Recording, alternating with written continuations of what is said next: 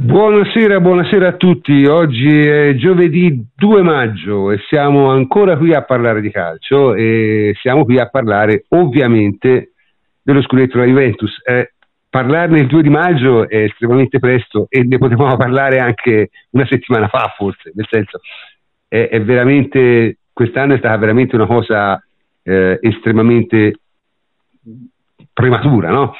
Parleremo essenzialmente di quello, cercheremo di, di, di sviscerarne tutti gli aspetti e anche argomenti collegati e alla fine della trasmissione ci sarà, no, non, non la faremo live, ma ci sarà attaccata al file quando viene uploadato, ci sarà un, un commento sulla ottima stagione delle, delle Juventus Women che va ricordato, hanno vinto il campionato e la Coppa Italia, ci hanno fatto il double.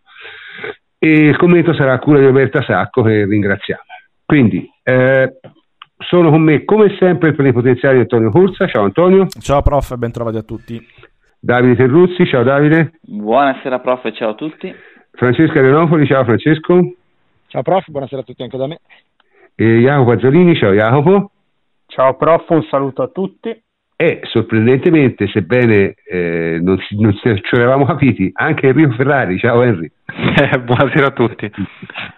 Eh, Harry non era nel post di, di, presentazione semplicemente perché c'è stato un, un fallimento di comunicazione, mettiamola così. Sì, sì, diciamo che non sono molto lucido in questo momento, quindi faccio confusione con gli appuntamenti, le cose. Ecco. Comunque, in ogni caso, ovviamente parliamo di scudetto. Eh, ragazzi, io dico, sempre, dico una cosa, cioè, secondo me, bravo è chi vince quello che deve vincere, grande e vince quello che, quello che vince quello che può vincere. Quest'anno la Juve è stata brava, non è stata grande, però è stata brava e soprattutto ha compiuto un'impresa, secondo me, storica perché, voglio dire, nei, nei grandi campionati non, non, si erano mai visti otto scudetti di fila. Questo è un fenomeno abbastanza incredibile. Eh, Jacopo, te che, che insomma, di qualcosa, introduci l'argomento, mettiamo così. Sì, diciamo che questo tra gli otto è stato l'unico campionato in cui non c'è mai stato neanche l'idea che ci sarebbe stato un testa a testa, perché anche quelli risolti con ampio vantaggio, comunque c'erano state fasi combattute, anche quelli vinti più o meno agevolmente. Per esempio, nella finale di Cardiff, comunque eri alla penultima giornata con quattro punti di vantaggio giocavi contro Crotone e Bologna, volevano dire la sicurezza dello scudetto, però vedi un avversario che era lì. Pure nell'anno della partenza orribile, alla fine hai distanziato il Napoli di tanti punti, però c'era stato un testa a testa fino a marzo sostanzialmente. Questo effettivamente sì, anche grazie a Ronaldo e non solo si presentava come il primo scudetto in cui veramente i nastri di partenza eh, non, non, si riusciva a, a, vedere una concorrente. In molti, tra cui io, tra l'altro, pensavano che sarebbe stata la Roma, purtroppo, cioè, purtroppo per fortuna nostra, eh, c'è stato un crollo repentino de, delle inseguitrici, tant'è che c'è una quota terzo e quarto posto molto bassa e diciamo che la sicurezza, se vogliamo, c'è stata alla fine del girone di ritorno, quando il, la Juve ha pareggiato a Bergamo, il Napoli ha perso a, a San Siro. Sì, alla fine del girone d'andata, sì. Sì, scusami, sì, alla fine del girone d'andata e lì con quel più 8 di fatto si era capito insomma come sarebbe... Come sai, più che altro secondo me con i 53 punti, perché per perdere uno scudetto avendo fatto 53 punti nel girone d'andata, cioè de- devi avere un crollo nel girone di ritorno che non è ipotizzabile. Perché... ma, ma, poi mi ricordo in quella giornata in cui la Juve va sotto a Bergamo in inferiorità numerica, quindi sai, se, se il Napoli avesse, avesse vinto la sera sarebbe andato a più 7, mi pare, o a più 5, ora non mi ricordo bene, eh, la Juve riesce a pareggiare, il Napoli perde e da lì, insomma, diciamo che è stata quella, secondo me, la giornata in cui si è proprio capito che non c'era il minimo dubbio. Certo è che valutando, provando a ragionare in prospettiva, eh, eh, sinceramente si continua, si fa fatica a vedere come questo dominio possa essere scalfito, perché hai avversarie che di fatto non crescono. Cioè il Napoli ha fatto eh, stagioni eccezionali dal punto di vista sportivo, ma sostanzialmente c'è un fatturato immobile da anni mm. non, eh, che non, non, cresce. Vi, Ancelotti è stato criticato quest'anno meritatamente, però il vero dramma secondo me non è stata la stagione di quest'anno, che vi dico, sarebbe potuta anche andare peggio. Il problema è che non c'è il minimo segnale di crescita nel, nel medio-lungo periodo, infatti c'è già un malcontento inquietante in quelle piazze di certo comunque la Juve se si pensa come si era nel 2011 diciamo che la vera forza è che è bastata una sola stagione per um, capovolgere tutte le gerarchie. Il discorso è che la Juve ha sempre fatto meglio e le altre hanno sempre fatto peggio. E oltretutto cito un altro, un altro aspetto importante. Negli anni in cui le milanesi arrivavano lontane dalle prime cinque e Roma e Napoli erano le principali outsider, le concorrenti della Juve, a volte complicandosi la vita ai preliminari di Champions League, hanno subito diverse eliminazioni, non riuscivano a consolidare neanche il loro status di anti-Juve perché rinunciavano a soldi, a, a ricavi importanti. Quindi diciamo che pur in assenza delle milanesi Roma e Napoli parzialmente, solo parzialmente ne hanno approfittato perché non sono riusciti ad avere una continuità che, ecco, o comunque una, ad iniziare un, un, vero piano di crescita. Mm. magari poi di questo ne parliamo, ne parliamo un attimo nella, nella, seconda parte quando parliamo un attimo delle colpe degli altri. No? Diciamo, io, la, la, prima dovrebbe essere più sui meriti della Juve. No? Quali sono stati i meriti della Juve in questi anni, Francesco? Ma eh, i meriti della Juve sono stati quelli di fare essenzialmente il suo dovere, perché comunque è vero che si parla sempre di avversari sotto, sotto il pare e quant'altro, però la Juve sui 90 punti li fa sempre, non è che vince il campionato con 75 punti, quindi eh, l'asticella la facciamo noi.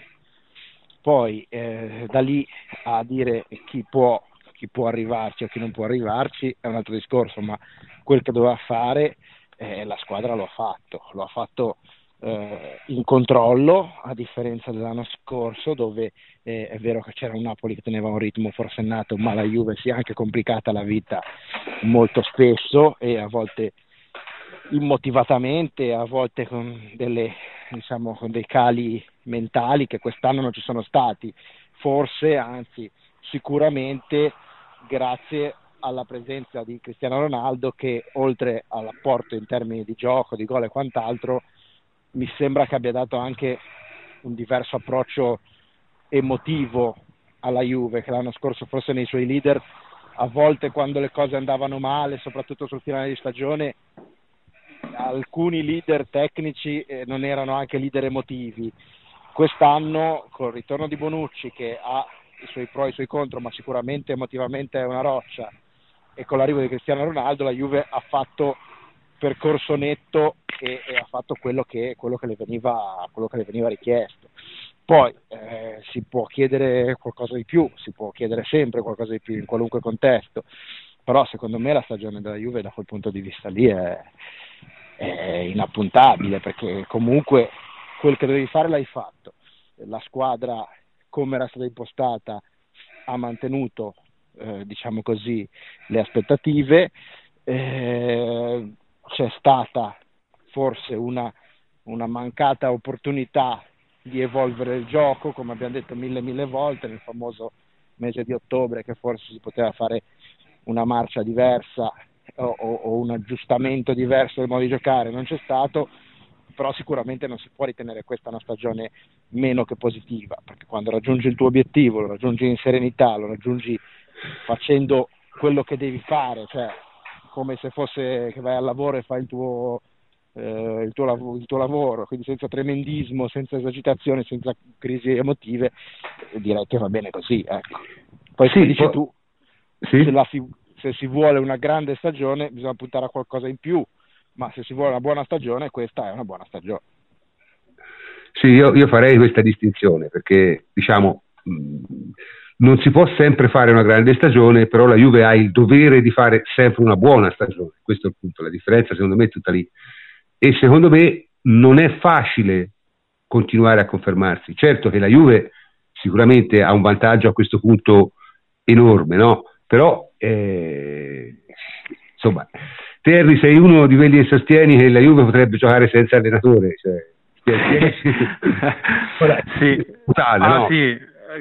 Se facciamo il confronto con le altre, sicuramente sì. Cioè, per il livello delle, delle contendenti, secondo me la Juve di quest'anno, dell'ultimo anno, chiaramente eh, avrebbe vinto lo scudetto secondo me con qualsiasi allenatore della Serie A, ma mh, io credo che il, il giusto tributo eh, all'ottavo scudetto consecutivo lo si debba fare ad Andrea Agnelli, perché in una cosa è stato sempre eh, migliore di tutti ed è quella delle scelte.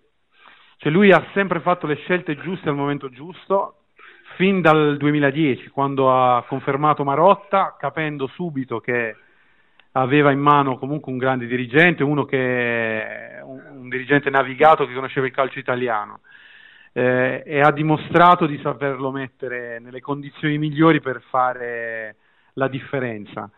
Eh, fu un grande presidente quando ha scelto Conte contro anche eh, molta stampa, eh, l'opinione pubblica in generale, eh, anche se eh, ovviamente Conte era ben visto dai tifosi e anche quella fu una grande scelta del Presidente. Ecco, io questa eh, fu... però, scusami, no, no, visto che l'hai detto, visto che l'hai detto, sì. questa, parliamo un secondo, perché questa è una cosa che io non ho una grandissima memoria. Quindi te dici che al momento che fu scelto Conte la stampa non era molto d'accordo? No, io, io ricordo che, cioè non è che non eh, molto no, d'accordo, eh, ricordo eh, che... Mi interessa perché è un, un, aspetto che non mi ricordo. Io, io ricordo... No, è vero, è vero eh, io ricordo che c'era molto scetticismo intorno a Conte, nonostante avesse fatto un grandissimo campionato col Bari, due campionati col Bari, eh, col Siena, eccetera, eccetera. Eh, perché comunque era un allenatore da, che veniva dalla Serie B. Ed era un talebano, mi ricordo. Ed era un talebano, uno che, face, sì, uno che, faceva il 4-2-4 e basta. Esatto. Eh, era, un, un, era un, grosso punto interrogativo, no? si passarono quindi... settimane a discutere sul fatto che Conte gioca solo 4-2-4 e quindi la rosa non gli va bene. Sì, non c'ha gli esterni. Settimane, settimane a parlare solo di quello. E non poi lui, dopo due o tre giornate cambiò lo schema e, andò, e andò come andò. Eh, infatti, quindi eh, doppio merito ad Andrea Agnelli che ebbe l'intuizione di mettere Conte alla guida della Juve, che era ben visto solo da, dai tifosi della Juve, dai, mh, dallo stadio, dai tifosi storici, no? Che l'avevano visto anche da... Eh. Che, scusate, che l'avevano visto no. anche da calciatore. Eh, mi sentite? Sì. Sì, sì, sì, adesso sì. Eh, poi eh, le altre grandi scelte di Andrea Agnelli sono state quelle anche della condizione del mercato, di alcuni giocatori, cioè di affidare la direzione tecnica completamente a Marotta. Diciamo sempre che Agnelli è stato quello del, eh, delle deleghe, che è quello che delega le responsabilità e questo è stato un modello vincente che mol- tutte le altre squadre, soprattutto in Italia, dovrebbero eh, copiare. Noi abbiamo due, eh, cioè l'Inter che ha i cinesi che a copiare sono bravissimi, eh, non, non, dovrebbero perdere questa occasione. Eh, quindi il mio tributo è assolutamente verso eh, Andrea Agnelli e speriamo che anche questa volta faccia la scelta giusta quest'anno, insomma. Mm. Mm-hmm. Eh, Davide? Ma c'è poco da dire, nel senso che mm, io posso parlare di quella che è stata la, la tranquillità con cui si è vinto questo campionato e il fatto che comunque è figlia di una superiorità evidente e a tratti anche imbarazzante eh, penso che l'ultima partita di campionato, quella con l'Inter, sia un mm. po' la fotografia di questa superiorità, perché abbiamo giocato contro una squadra che vive eh, questa sfida come se fosse, e per loro lo è, la gara più importante della stagione. È partita a mille, ha fatto un primo tempo da, da provinciale che gioca contro una grande squadra e poi nel secondo tempo sono calati con una Juventus che era mezza vacanza, mezza in gita, mezza scazzata, poi ha cominciato un attimo a giocare e a momenti la vinceva e sarebbe stato stupendo vincere a San Siro con l'Inter con un gol di un ragazzino. Sì, eh, eh con Pereira. Questo sì, comunque per dire che la comunque, Juventus... Guardiamoci chiaro, mm. quella era una partita che se contava la Juve vinceva, siamo tutti convinti. Sì, no, ma, ma, è proprio per questo dire comunque la superiorità della Juventus con quella che sarebbe dovuta essere una delle contendenti. Eh, il fatto è che c'è un abisso e la Juventus gioca con um, la consapevolezza di chi ha il momento giusto per vincere qualsiasi partita in Serie A. Si vede e, e lo ha fatto. Poi vincere ogni partita, vincere sempre non è facile e non è qualcosa di assolutamente banale. Chiaramente è merito di, come diceva Henry, di, della società e di Andrea Agnelli in primis. Ehm, la Juventus, per dirla come eh, aveva detto Totti anni fa, fa veramente un campionato a parte e, e vince con pieno merito. Cioè, questo è stato il campionato più, più tranquillo, come dicevo in apertura, gran merito della Juventus, ci sono anche dei meriti di quelle che sono le altre squadre, Inter, Milan, di quello eh, ne parleremo soprattutto, ne parleremo dopo, dopo sì. eh, però campionato non c'è nulla da dire. Ci abbiamo un po' di dati tra l'altro, abbastanza interessanti, perché quando poi uno le mette in fila questi otto anni sono anche impressionanti dal punto di vista quantitativo, no? Però, ecco... sì, tra l'altro il fatto è che noi ne parliamo veramente con grandissima tranquillità, come se fosse un atto dovuto vincere per otto anni di seguito, cioè, e non ci rendiamo conto di quanto sia qualcosa di unico. Tant'è che prima della diretta stavamo dicendo l'obiettivo adesso è arrivare a 10 scudetti, è ovvio che sia così, e dicevamo ne mancano solamente due, cioè, una volta dire questo sarebbe stato qualcosa di, di impensabile quasi, ma è chiaramente figlio di quest'epoca. Cioè, la Juventus può arrivare a vincere 10 scudetti e dire mancano solamente due eh, e dire un'ovvietà, perché comunque la Juventus può vincere senza grossi problemi due campionati per come è la situazione. Sì, no, ma poi la, la, cosa, la cosa divertente è che per i, per i, bambini di 8 anni è diventato come festeggiare lo scudetto della Juve è diventato come festeggiare sì. Natale o Pasqua. No? C'è una generazione che, che, va a scuola e che non ha visto altro. Sì, esatto, mio figlio per esempio, che ha 7 anni, ha vinto 8 scudetti, quindi eh, è simpatica questa, cioè, per lui è come Pasqua o Natale, no? si festeggia, è una cosa normale.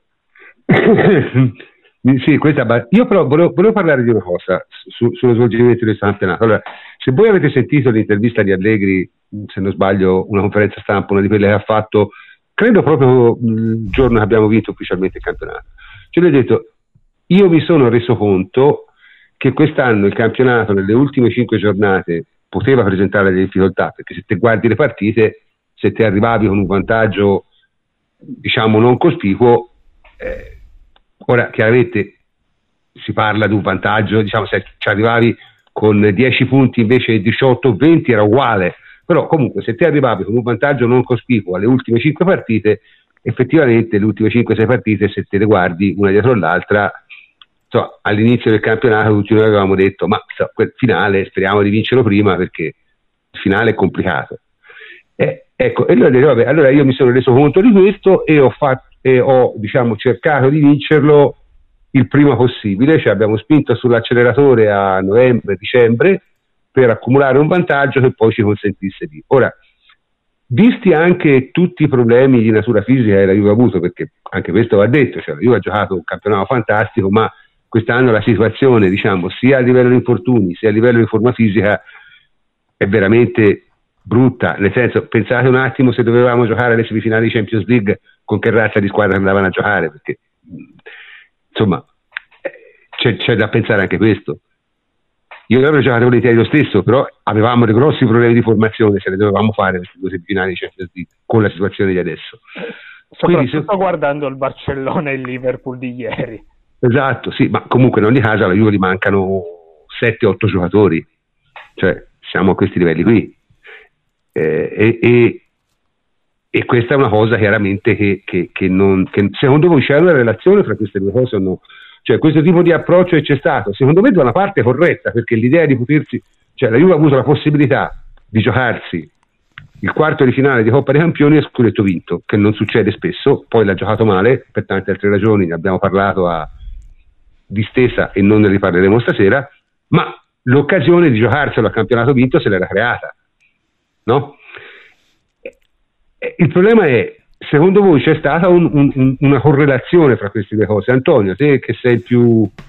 No, per me no, no ma ti dico perché, perché, no? perché si parte dal presupposto che secondo me è sbagliato ehm, di ragionare alla se avesse giocato diverso e avesse perso punti, ma in realtà quando giochi diverso lo fai per migliorare, quindi avrebbe anche potuto giocare diversamente, se, se ho inteso bene la domanda, e poi eventualmente valutarla, anche perché quando l'ha fatto in quel ciclo di eh, un mese e mezzo o due, mi sembra che i risultati sono arrivati. No, secondo me è stata una scelta sua quella di continuare con questa squadra perché si trova bene così, perché i fatti gli hanno dato ragione in campionato, perché ha fatto una marea di punti e soprattutto eh, ha vinto qualsiasi tipo di partita. A un certo punto avevamo un record che era veramente imbarazzante per gli altri eh, e quindi è stata una scelta di questo tipo, secondo me, non, non di altro, cioè non, non, ci vedo altro nelle, nella scelta. Ha fatto la, la, scelta che riteneva migliore per fare più punti, e secondo lui era quella. Mm, sì, ma la mia domanda era un'altra: è se questa scelta qui ha avuto degli effetti negativi o no? Eh, questo io è più difficile, penso. ma io non penso neanche io, no, neanche io. Eh, nel senso che questa scelta eh, tu hai fatto in campionato ed ha prodotto e ovviamente la vittoria del campionato. Eh, è vero che quello che dicevamo noi, abbiamo battuto parecchio su questo, soprattutto verso gennaio, eccetera, è che avrebbe potuto preparare eh, eventualmente la seconda parte di stagione impostandola con un modo diverso di giocare. Ma il campionato non sarebbe cambiato nulla, secondo me. Cioè, l'avremmo vinto uguale di 20 punti.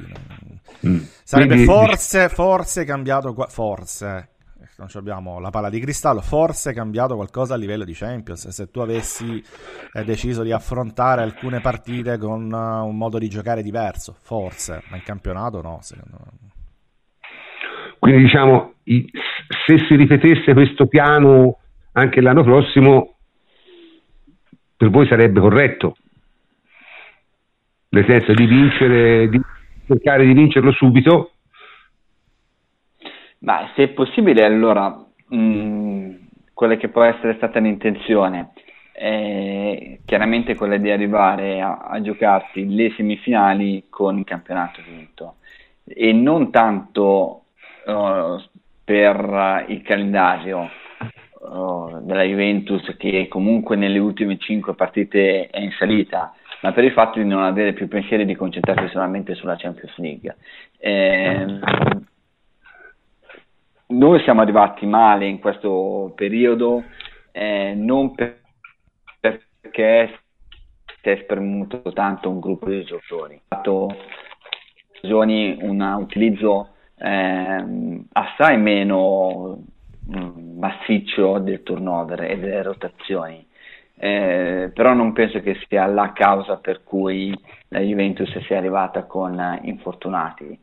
Eh, tra l'altro sostenere che si aveva paura di una possibile crisi eh, psicologica della squadra eh, per una eliminazione o di fronte a eventuali difficoltà significa eh, essere consapevoli di, di, questo, cioè di una squadra che comunque è fragile dal punto di vista mentale, oppure completamente aver sbagliato valutazione su questo uh, fatto. Mm, per me quest'anno c'erano tutte le condizioni per andare a, a chiudere il discorso campionato il prima possibile, ma l'avevamo fatto anche l'anno scorso sostanzialmente, poi l'anno scorso nel finale ci siamo rincoglioniti dopo Madrid, ok? Eh, però è, è, l'obiettivo della Juventus, quello di vincere il campionato e di cercare di chiudere la pratica il prima possibile. Quindi... No, però io, io non so fatto... Anche perché... Non... Vai, vai, vai. Sì, sì, vai Francesco. No, no, dicevo che anche perché le stagioni non nascono, eh, diciamo così, dal nulla. Ogni esatto. stagione ovviamente è collegata alla tua esperienza l'anno passato. Secondo me i dirigenti della Juve, Allegri e quant'altri a un certo punto della stagione, anche con un apparentemente comodo vantaggio sulla seconda, hanno fatto un ragionamento di dire ricordiamoci come è andata l'anno scorso, che anche l'anno scorso sembravamo totalmente in controllo, poi abbiamo rischiato veramente di perderlo e quindi non facciamo scherzi. Poi voglio dire, non, non, dico che sia l'unica scelta possibile, è stata comunque una scelta prudente, forse troppo prudente, forse si sarebbe potuto tentare qualcos'altro, però diciamo è un, è un po' troppo facile secondo me iniziare a dire potevamo fare qualcosa di meglio da gennaio quando a marzo sei a più 15. Secondo me a gennaio anche a, a tutti noi sembrava tranquilla la situazione però nei panni della Juve che dice vengo dall'anno scorso e qui comunque ho rischiato, io mantengo una linea prudenziale. Ecco. Ma Davide, eh, scusa Freccio, ma più che altro, prima parlavamo prima del, del, del podcast, facevamo questo discorso, è che tu non sai a, prima che inizi il campionato che tipo di campionato avrai.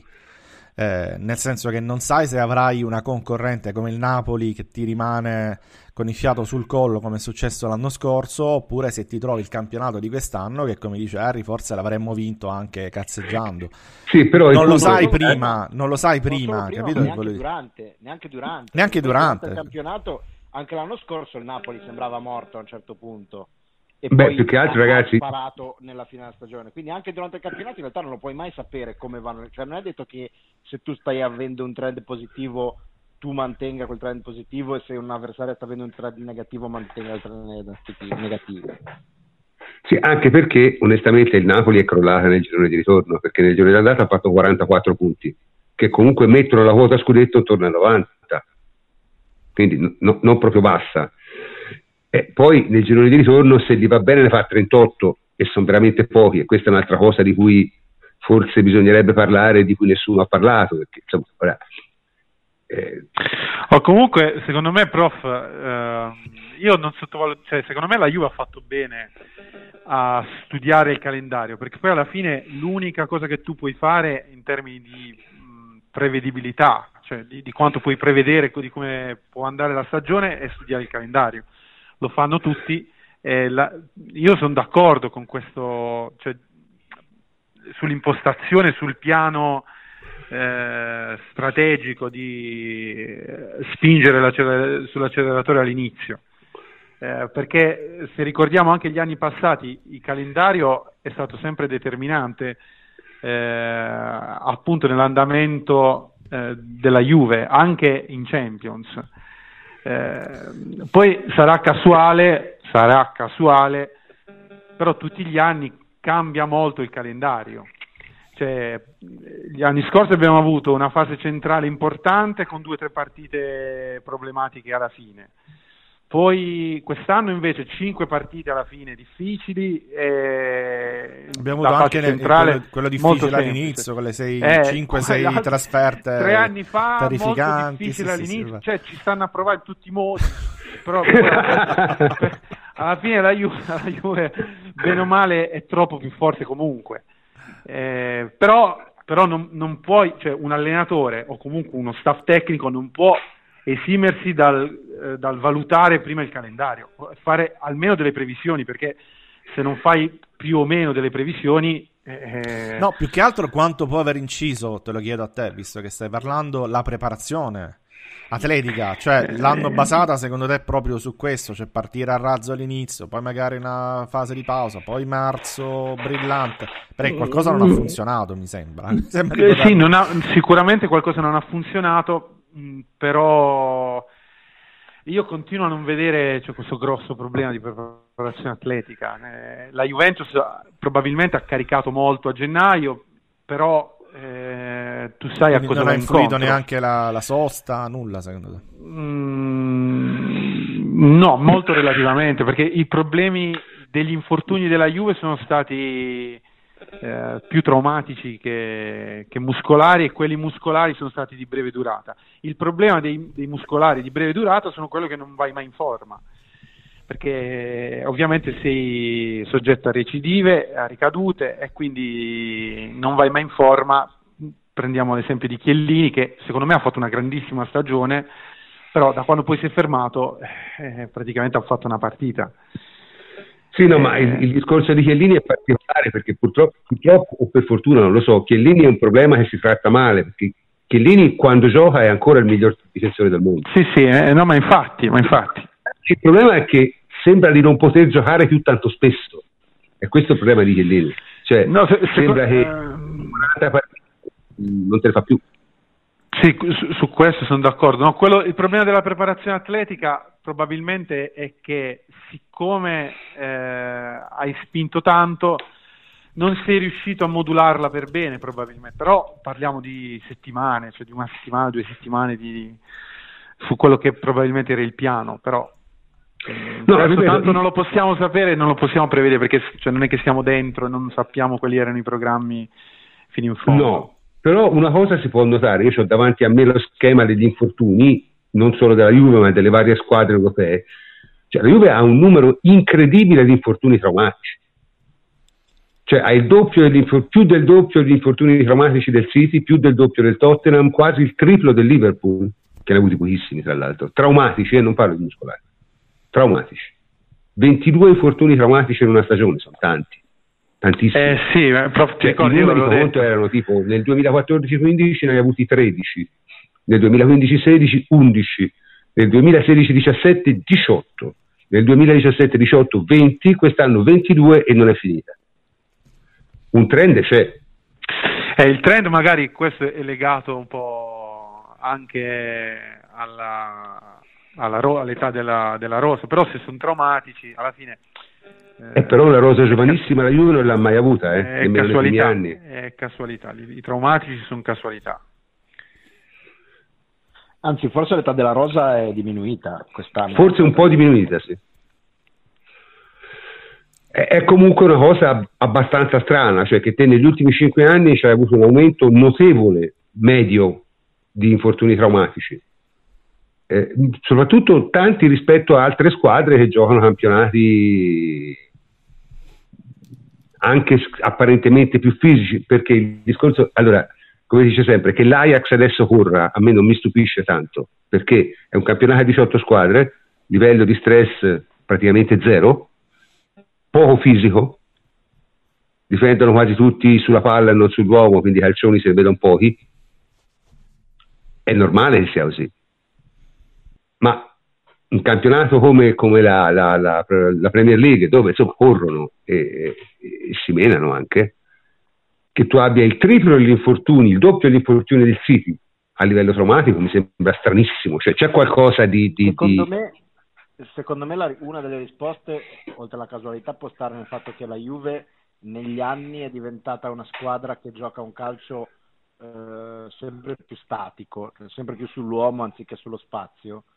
E quando giochi sull'uomo eh, e hai cioè, dei punti di riferimento che ricevono palla da fermi è più facile tirargli una stecca, è più facile eh, che andare in un contatto, mentre se giochi nello spazio, come giocava per dire la Juve, come giocava Morata per dire, è difficile dare un calcione a Morata, perché Morata è sempre in movimento, cerca sempre di, eh, quando, quando, è fermo in genere lo anticipano, quindi diciamo è difficile che uno dia una stecca a Morata, è più facile dare una stecca a Ronaldo, è facilissimo dare una stecca a Dybala, è, è più facile dare una stecca a, a Pjanic e cose così. Sì, c'era un mio vecchio allenatore che diceva meglio farsi tirare la maglia che prendere un calcio. Quindi...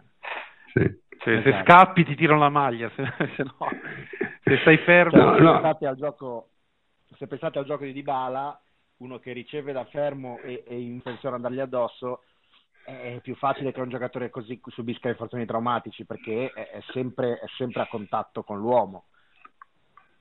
Mm. È possibile, no, perché mi chiedevo, perché la statistica è abbastanza, è abbastanza strana da questo punto di vista. Eh, io, io, credo dipenda anche molto dal fatto che, che in Italia si tollera spesso e volentieri un gioco eccessivamente fisico. Cioè, io vedo, io vedo in altri campionati al primo fallo duro scatta il cartellino giallo, sempre.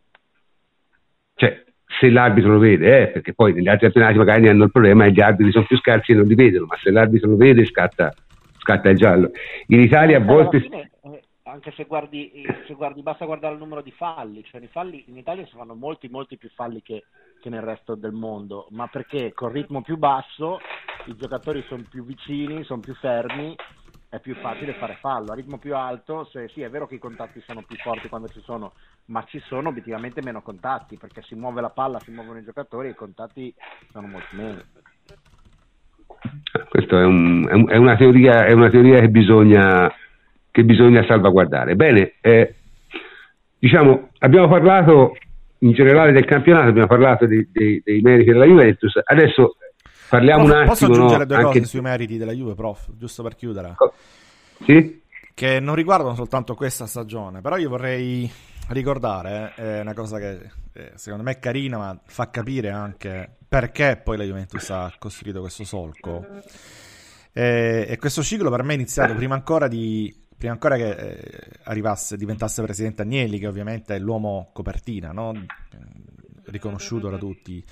Ed è cominciato con una scelta coraggiosa, cioè quella di investire nel momento più buio della storia della Juventus, e non apriamo vecchie ferite perché oggi si festeggia, nella, con la costruzione di uno stadio di proprietà. Quindi lo abbiamo fatto con la Juve in B, quindi quando eravamo davvero, davvero per terra, invece di ehm, piangerci addosso, eccetera, a livello eh, di investimenti, eh, abbiamo fatto il più grande investimento strutturale in Italia da forse di sempre.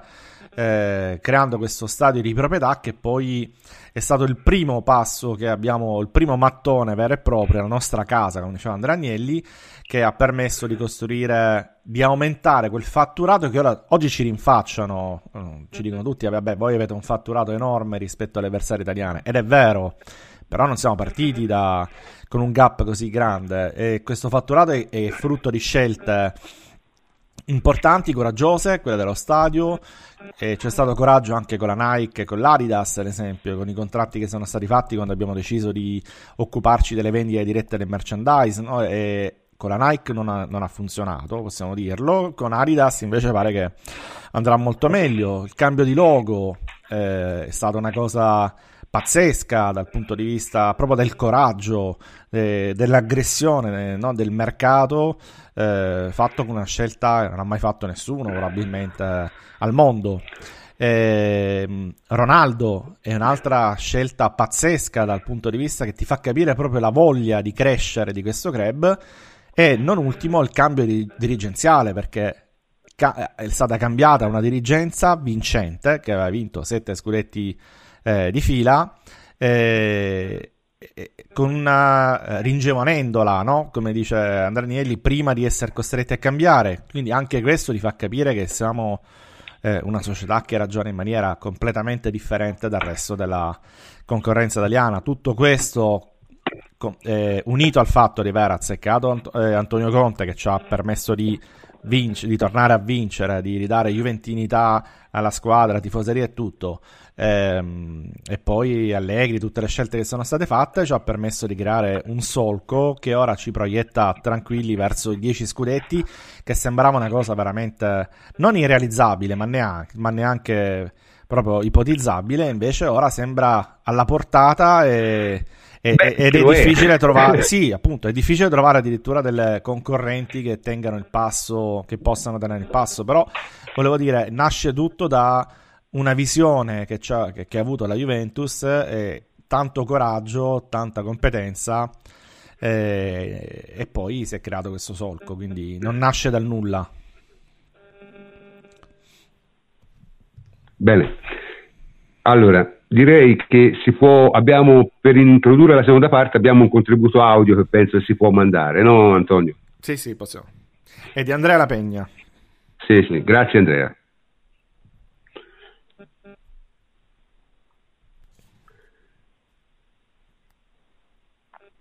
Un attimo che mi sa che non lo sentite, giusto? No, non lo sentiamo. Aspetta. Più facili della sera del nostro podcast, ossia introdurre... Ciao a tutti, sono Andrea La Pegna e oggi ho uno dei compiti più facili della sera del nostro podcast, ossia introdurre l'argomento eh, ottavo scudetto consecutivo di chi sono i meriti. Eh, l'ottavo scudetto consecutivo è una cosa che non si è mai vista nel calcio che conta. Eh, in Francia ci fu quell'epica dell'Olympique Lyon che però si è fermata a 7. Eh, in Italia, lo sappiamo bene, erano 5 consecutivi il Torino a cavallo della guerra la stessa Juventus negli anni 30. Eh, arrivare a 8 è un'impresa incredibile e soprattutto è incredibile che questa striscia non solo sia aperta, ma sembra anche ben lontana dal chiudersi. Ehm, noi siamo al settimo c'erano i Juventini, chi è magari un po' più giù è la Serie A.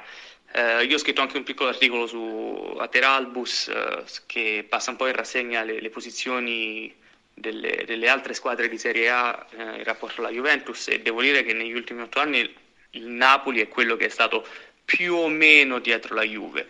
Per sottolineare un po' di numeri, il Napoli ha accumulato 118 punti di svantaggio in otto anni sono quasi 15 a campionato. Quindi ogni volta che in estate leggiamo i titoli dei giornali del Napoli, ma anche dell'Inter o del Milan che ritornano, che sfidano la Juventus, teniamocelo a mente. Gli diamo quasi 15 a campionato al Napoli, che poi è quella che fa meglio tra le altre. La Roma è quasi a 20 di media negli ultimi 8 anni, il Milan a 27, la Lazio a 28, l'Inter quasi a 30 punti di media ogni campionato è, è, è, molto facile dare la colpa al demerito dell'avversario perché effettivamente hanno molti molti punti da, da rimproverarsi. È ancora più facile, secondo me, anche doveroso fare complimenti alla Juventus perché una cosa del genere non, non può esistere senza una squadra che domina lungo e largo. Il campionato può essere disastrato, eppure su questo ci sono uh, molti punti da ribattere, uh, però senza una società all'avanguardia come la Juventus proprio a livello societario, dirigenziale, una striscia del genere non sarebbe mai potuta neanche solo essere concepita. Se poi aggiungiamo il carico che questa striscia si è aperta dopo le macerie di Calciopoli, possiamo avere un po' il polso della grandezza e dell'incredibilità di questa impresa. A voi altre discussioni. Allora, la parte diciamo del discorso di, di Andrea che mi interessa è dire questo. Allora, lui ha, ha parlato dei distacchi no? e quest'anno siamo in media perché la Juve ha 18 punti sul Napoli, 26 sull'Inter e 30 sulla Roma e 32 sul Milan. Okay? Quindi siamo, i distacchi sono quelli più o meno no, che, che, si sono visti. Napoli dai sui 15 punti e tutte le altre a vicino a 30. Ecco, allora, siamo tutti d'accordo che probabilmente, certo, alla Juve siamo stati bravi a aumentare il fatturato, ma alla Juve è più facile aumentare il fatturato, che ne so, che a, a, per l'Atalanta, forse anche per il Napoli, forse, ma ci sarebbe da discutere vista della squadra la capitale d'Italia, per la Roma, ma l'Inter e il Milan che hanno fatto in questi anni. Cioè, io è questo che mi vorrei chiedere. Ma infatti sono i veri imputati, se vogliamo, eh, sono loro. Perché... Diciamolo perché cioè, abbiamo fatto... Sì? No, anche perché hanno continuato e continuano tuttora ad avere spese gestionali altissime, cioè, e nonostante ciò è grasso che cola se arrivano nelle prime quattro posizioni. Perché qui si dice, ok, la Juve ha più soldi da spendere, certo, è sicuramente vero che ha più soldi da spendere, ma non è che l'Inter e il Milan hanno spesi pochi, eh? No, cioè, il, l'altro... il Milan si sta nei guai assurdi proprio per questo e l'Inter c'è già passata. Quindi, voglio dire, tra l'altro, prof, eh, in questi otto anni Inter e Milan hanno cambiato diverse proprietà. L'Inter è passata dai Moratti a Torir e adesso a, a Suning. Eh, il Milan ha avuto il declino lento, e inesorabile di Berlusconi, eh, cui è seguita la parentesi cinese con, eh, e passiamo alle cose formali con eh, Fassone con una proprietà fantasma e adesso siamo a Elliott con eh, Leonardo e Maldini. La potenza di Elliott, eh, mi raccomando, esatto. sempre, sempre, la potenza di Elliott. E anche quella di Swing, cioè in questi otto anni Inter e Milan hanno cambiato tre proprietà, hanno cambiato management diverse volte e ognuno dei quali eh, soprattutto le gestioni precedenti a quelle attuali, hanno fatto grossissimi danni. Eh, la differenza con la continuità anche del Napoli, che sicuramente non ha avuto la capacità di fare investimenti, eh, pensiamo anche solamente al centro sportivo in cui vengono svolti gli allenamenti, o anche alla cura del settore giovanile, che quello del Napoli è pressoché inesistente. Però il Napoli comunque per quanto riguarda la prima squadra ha avuto una linea di continuità. Eh, la stessa Lazio, che ha un potenziale inferiore rispetto a quelle delle milanesi, ha avuto una linea di continuità. Milano ha clamorosamente fallito in questi anni ed è sempre stata la vera rivale della Juventus. E... È inconcepibile quello che hanno fatto in questi anni. Pensiamo all'estate prima dell'inizio oh, dell'era Juventus, di questa era Juventus. L'Inter aveva vinto la Champions League, il campionato e la, la Coppa Italia. Ok, cioè, proprio c'è stato, questa era la situazione di partenza, è incredibile quello che hanno fatto. L'anno di sorpresa dell'Inter cos'è? 2010? 2010. Incredibile. Sono passati, sono passati, nove anni soli, cioè, è incredibile. Sembra un'altra era geologica.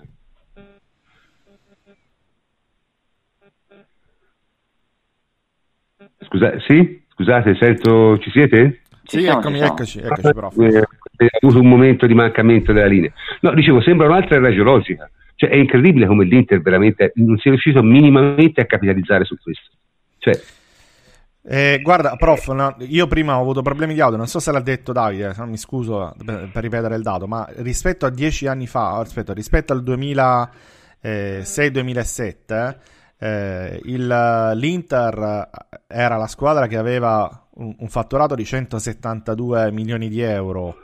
Eh, la Roma ne aveva un fatturato di 175 milioni di euro. Eh, il Milan aveva un fatturato di 209 milioni di euro.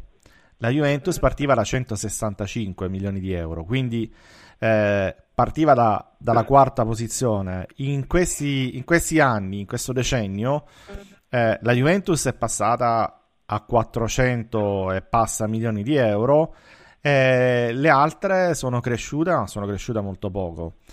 Eh, questa è la, è la, verità. Lo stesso Napoli è, è una squadra che per carità, è cresciuta come fatturato, ma cresce soprattutto grazie ai diritti TV che sono passati da una quarantina di milioni che erano dieci anni fa a 120, 130 che sono attuali. Infatti, così, così è facile era... salire, però voglio dire, tutte le altre voci non ci sono stati grandi investimenti, non ci sono stati, non c'è stato nulla che ha fatto poi crescere davvero queste altre realtà per dire, il Napoli dipende per il 75% circa dai diritti TV, secondo il rapporto Deloitte Football Money League. Perché che è una roba da, da, da, quasi da suicidio, perché vuol dire che...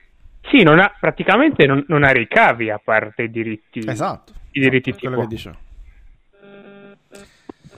Eh, la, la, situazione è questa, eh, non riescono a crescere, ma poi c'è un'altra, un altro sì, motivo di tornare...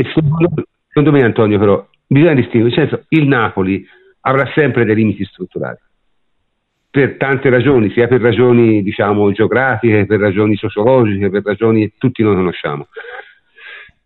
La Roma avrà sempre qualche problema di questo tipo, ma meno. Quello, ripeto, che sono inspiegabili sono l'Inter e il Milan perché secondo me sono le società peggio gestite in Europa degli ultimi dieci anni. No, ma nettamente, me... ma tra l'altro volevo tornare su questo perché eh, quando dicevamo prima che eh, hanno dei costi esorbitanti rispetto ai risultati, beh, eh, mica è una cosa da niente. Io vi ricordo che Andrea Agnelli, quando divenne presidente della Juventus, fece un famoso discorso eh, in cui disse sostanzialmente noi costiamo molto di più di quello che valiamo, perché siamo una delle 4-5 eh, rose più costose d'Europa e arriviamo settimi in campionato italiano. Quindi facciamo, no, non è giustificabile questo rapporto fra la spesa nel, nel personale e i risultati sportivi che stiamo ottenendo. È la prima cosa rivoluzionaria, perché poi la Juve ci è arrivata, ma ci è arrivata con grande coraggio la cosa che ha fatto la Juventus non è stata investire il doppio, dice allora investiamo ancora di più così arriviamo primi. No, è stata tagliare il 35% al primo anno. è stata cacciare via tutti i, sen- i senatori che c'erano, tra cui Trezeguet, tra cui i Camoranesi e, e quant'altro, perché avevano degli stipendi troppo alti. Ah, anche perché avevano degli stipendi troppo alti, Zebina, eccetera, tutti quelli reduci eh, dalla B perché avevano i stipendi troppo alti che non erano giustificabili e andare a prendere i Pepe, alcuni azzeccati, alcuni in Motta, alcuni non azzeccati, ma insomma ha rifatto una squadra che in un paio di anni era completamente diversa da, da, dalla, gestione, dalla, gestione, precedente. Quindi eh, anche questo è una mossa che io non ho visto mai fare né all'Inter né al Milan. Eh, a me Pare che vogliano crescere mantenendo alte le spese, non toccando nulla, non investendo davvero niente, non avendo il coraggio di fare nulla. E se fai così non cresci, anzi no, eh, rischi di non qualificarti in Europa e poi dai la colpa al fair play finanziario, dai la colpa al sistema, dai la colpa al fatturato e quant'altro. Ma io non ho visto nessun gesto davvero coraggioso da parte delle milanesi in questi anni. Zero. Ma appunto, se te pensi che, che, che la, la, la, l'idea che gira a Milano è che non si, cioè, loro non riescono a tirarsi su perché sono bloccati dal prefinanziario, cioè, questa è una cosa anche è, l'ultima dichiarazione. È una scusa perché può valere magari oggi, ma se tu guardi a dieci anni a questa parte quello che hai fatto, non hai fatto nulla, l'hai detto pure tu. Cioè, nulla. Cioè, hai buttato via montagne di soldi senza minimamente fare niente di importante. E questa è una cosa che io non capisco, francamente. Cioè, il Milan nel 2007-2008 aveva un fatturato di 209,5 milioni. Oggi ha un fatturato di 213 milioni, 215 milioni, diciamo più o meno lì. Non è cresciuto cioè, in nulla. E parliamo del Milan, la squadra con secondo, terzi, non lo so, numero di tifosi in Italia, forse è il numero uno delle squadre italiane di tifosi come nel brand. mondo, come brand e come tifosi nel mondo, assolutamente. Mm, non è cresciuta... Mentre tutto, mentre tutto il resto d'Europa è raddoppiato, diciamo, eh. se non triplicato. Cioè, il, il punto è quello, non crescere in questo decennio in cui comunque i numeri del calcio sono esplosi, piaccia o non piaccia, sia giusto o non sia giusto, però questo è, è un dato di fatto, è, è come equivale a dire hai dimezzato il tuo fatturato perché tutto il mondo è cresciuto e tu non sei, non sei riuscito neanche, non dico a innovare, a metterti davanti al treno come hanno fatto magari le squadre inglesi e in un certo senso anche la Juve, ma non sei riuscito neanche a seguirlo il treno, è, è allucinante se ci pensi. Sì, la cosa, la cosa, più allucinante è che io ho, ho avuto incredibilmente modo di leggere un articolo sul Sole 24 Ore che non mi sarei mai aspettato che ci fosse, in cui sostanzialmente si dà diciamo, la colpa alla Juve per lo stato in cui il campionato italiano è e si invocano addirittura soluzioni non sportive per interrompere l'egemonia. Ora, no, non il solito discorso sulla solita calciopoli, però ho sentito parlare di playoff, per esempio, no? Cioè, una cosa del genere, no? Questa secondo me è una cosa assurda, gravissima, cioè, perché non, non, si può sentire una roba del genere, non si può sentire una roba del genere. Cioè, qui si fa passare l'idea che l'egemonia della Juve procuri un danno al campionato e non ci si rende conto, per esempio, che in Spagna il Barcellona ha vinto 8 negli ultimi 10 campionati e in Germania il Bayern ha vinto 7 e il, e il PSG da che ci sono i sceicchi ne ha perso uno solo e non vi dico chi è l'allenatore perché lo sapevo. Eh? Ne ha persi due. Ah, vabbè, ne ha persi due, è vero. L'altro allenatore chi era? Emery. Col Monaco, col Monaco, sì, sì, sì. Eh? Uno era Ancelotti col Montpellier, che secondo me è clamoroso, e quell'altro è Emery col Monaco. Però, voglio dire, in otto anni ne ha persi due. Eh, eh, cioè, nel senso, non è che l'avere una squadra egemone impedisce la crescita, perché insomma in Spagna ci sono fior di squadre e la Germania il movimento è tutto fuori, diciamo, eh, debole o agonizzante. No, Quindi, ma il, il, punto, il, punto, è un altro, se stiamo parlando di crescita del calcio italiano, eh, se anche, mettiamolo così, l'anno scorso lo scudetto l'avesse vinto il Napoli, non sarebbe cambiato assolutamente nulla la crescita deve essere il movimento e non c'è, ma soprattutto sono otto anni che in Europa c'è una sola squadra. Ma non siamo competitivi neanche in Europa League.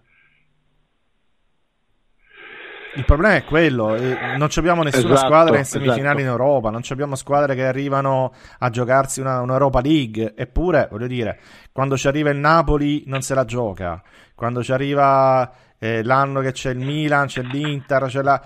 non se la giocano. Eh, in Champions non ne parliamo, vabbè. Da Roma l'anno scorso.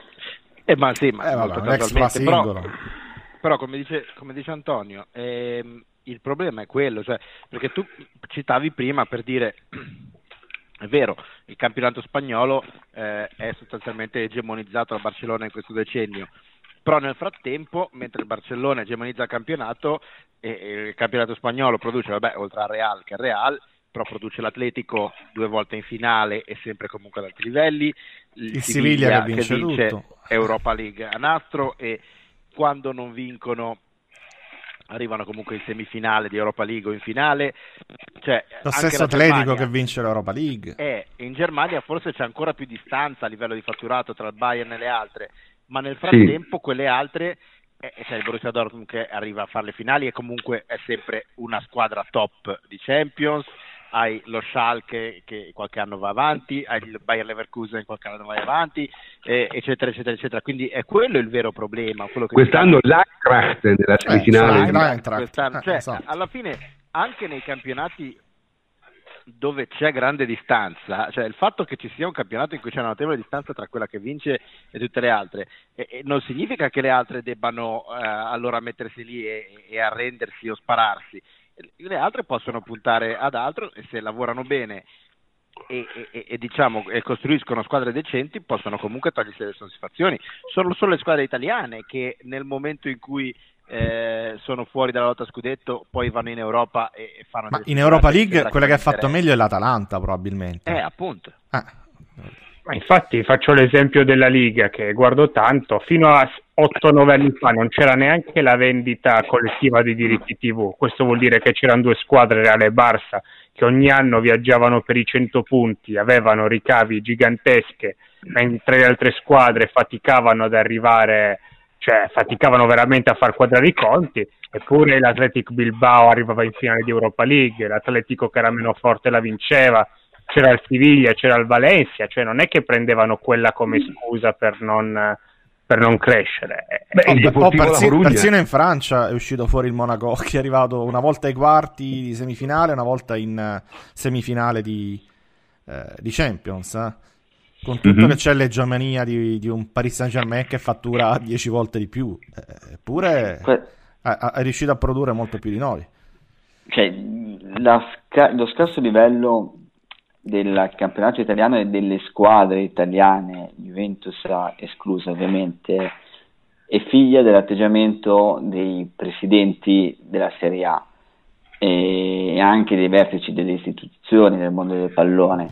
Secondo me quella è una responsabilità enorme. Se passiamo, come si faceva prima, eh, dal 2006, eh, quando si faceva il paragone sul Milan, nell'arco di dieci anni il mondo del calcio è, è, completamente cambiato e nel momento in cui c'era da decollare e prendere il, il vertice e seguire l'onda per crescere per quanto riguarda i fatturati, quindi investimenti nelle strutture, eh, negli stadi, nei settori giovanili, eccetera, eccetera, il calcio italiano si è fermato e si è fermato alla mamma mamma Sky, mamma dei diritti TV. E abbiamo vissuto solamente di questo, abbiamo, ogni presidente ha badato esclusivamente al proprio orticello. E facendo questo il calcio italiano si è completamente fermato. E in più è finita l'epoca dei Paperoni e dei Magnati, cioè che per Milano erano Berlusconi e Moratti e c'è, scar- c'è stato anche il scarso livello di preparazione di direttori che si occupano della mh, gestione e creazione delle rose delle varie squadre. Quindi mh, se il calcio italiano avesse fatto come ha fatto Andrea Agnelli da quando è arrivato alla Juventus, sicuramente non ci sarebbe questo problema. Avremmo vinto forse otto scudetti, forse no, certamente il calcio italiano avrebbe squadre che riuscirebbero a essere protagoniste in Europa e il, il livello d'attrazione del nostro campionato sarebbe di tutt'altro livello rispetto a quello attuale. Sì, ma ripeto, eh, questo eh, insomma, normalmente nello sport, in ogni sport, quando c'è una, una, una squadra molto forte, qualcuno di molto forte, tutto il movimento ne guadagna. Cioè, qui nella nostra chat hanno fatto un sacco di esempi, ma è corretto, nel senso, quanto ha guadagnato, che ne so, l'atletica ad avere uno come Bubka che faceva sempre il record eh, quando voleva fare lui e rendeva tutto spettacolare e vinceva sempre lui. Quanto ha guadagnato? Tantissimo. Cioè, quanto ha guadagnato, che ne so, il nuoto ad avere uno come Phelps?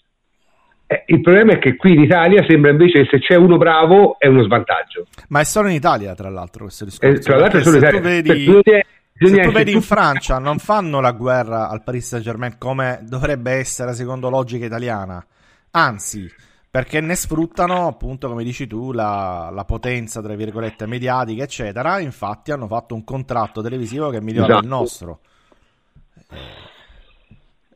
Questo è anche figlio di una nostra mentalità tipicamente italiana, che quello potente, quello ricco, quello bravo, quello bello viene sempre visto come eh, spinto da qualcuno e c'è l'invidia che si trasforma in odio. Quindi in Italia eh, eh, e non è sorprendente leggere anche da, su un autorevole quotidiano come Sole 24 Ore un'analisi così stupida. Sì, ma mh, mm, il problema in Italia c'è un doppio problema. C'è questa mentalità e questa mentalità non nasce da nulla, perché l'Italia è anche il paese di questo, è anche il paese del privilegio, è anche il paese del familismo, è anche il paese del... capito? Cioè, è, è un tratto culturale che ha delle origini precise, secondo me. È, è chiaro che nel caso, nel caso de, del calcio, però, si vede che, che, che solamente, diciamo, non, non, ha aspetti sociali, ma è una cosa puramente speculativa, eh, si vede ancora in maniera ancora più evidente, si vede in maniera ancora più evidente. Cioè, lo, la federazione olandese ha spostato un'intera giornata di campionato per favorire l'Ajax che si gioca alle semifinali. Cioè, l'Ajax non giocherà partite tra le due semifinali, perché hanno spostato una giornata intera. Aspetta, prof, e l'ha fatto con il campionato che è in bilico di un punto sì, un punto, cioè, non, non l'ha fatto su cioè, più 20 eh. esatto, l'ha fatto a pari punti ora voi eh. immaginatevi se ci fosse stata una proposta del genere in Italia per favorire la Juve si doveva giocare il quarto di finale con l'Ajax immaginatevi che sarebbe successo con un campionato vinto tra l'altro eh. cioè sarebbe, sarebbe mh, mm, successa la rivoluzione e questo ti dice molto di, di, di come della ragione per cui le cose non funzionano in questo paese. Perché purtroppo c'è una mentalità che è generalizzata e si riflette anche nel calcio, dove nel calcio diventa particolarmente ospicua perché lì non hai grandi reti di sicurezza, nel senso, essendo un affare puramente speculativo, se te vai male, vai male, insomma. Non è che arriva qualcuno a salvarti, ci avevano provato negli anni 90, però insomma non, con la cartolarizzazione dei debiti, però insomma alla fine, specialmente col, con l'UEFA, con la politica e ora, se te fai male, sono cavolacci suoi. Quindi non lo so, è, è, è una roba, una roba abbastanza, abbastanza, devastante e, e, questo diciamo, mi permette di introdurre l'ultimo argomento. No? Che cosa ci riserva il futuro da questo punto di vista? Ora, il futuro della Juve, vabbè, io dico solo due parole. Eh, si è parlato molto dell'allenatore in questi giorni, noi non ne parleremo stasera anche perché non ci sono tuttora, ci sono diciamo fortissimi indizi ma non ci sono sicurezze, ma una sicurezza c'è, chiunque allenerà la Juve l'anno prossimo sarà uno bravo, su questo credo siamo tutti d'accordo, no? Quindi l'incognita poi per la Juve l'anno prossimo secondo me, e io qui, qui lo dico e qui lo nego, è che Paratici e Nerbert come dirigenti vanno un po' testati ancora, nel senso Finora c'era eh, Marotta che metteva l'ombrello, perché era il suo compito, e loro facevano le cose che, che, che facevano.